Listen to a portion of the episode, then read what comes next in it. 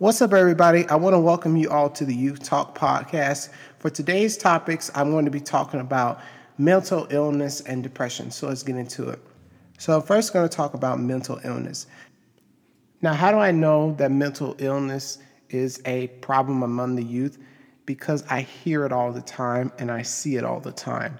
It's in the news, it's everywhere in every facet of our lives now. And how we handle mental illness has been the thing. That's been our main thing is how do we handle individuals with mental illness? With some of us, we are handling mental illness properly, but with some of us, we are not doing a good job. And some of us aren't even addressing the fact that there is mental illness. Mental illness is a real thing. How do I know that? Because I've experienced this. I know somebody who has mental illness. I've been around people who have mental illness, and I know how to I know how to handle each situation. I know what to do and so on and so forth. But when it comes to mental illness in some families, it's like taboo. And then some people, if you have a mental illness, they ignore it or they don't treat the people who have mental illness um, with respect or dignity. Some people who have mental illness, they get treated horribly.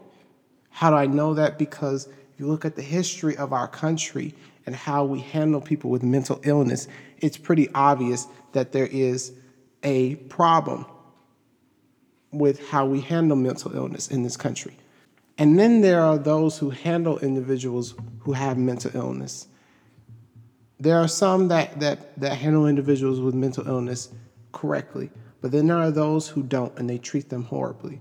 How do I know this? Because if you look at the history of um, when, it com- when it came to people who had uh, mental disabilities, some of them were killed in um, certain homes or so on and so forth. And it's very, very sad. This is still going on in today's time nothing's changed. This stuff is still going on.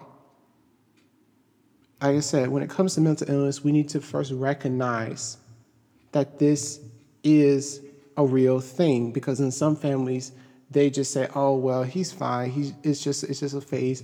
No, if he has bi if he is bipolar, if he um, if he has schizophrenia or any other mental illness, if he has autism, so on and so forth. You need to acknowledge that it is a thing.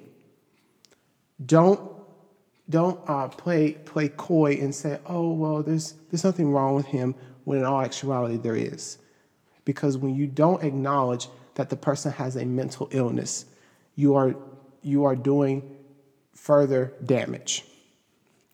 When you don't acknowledge that mental illness is a thing, you are continuing and continuing to cause more and more problems. So, my advice how do we handle mental illness with our youth?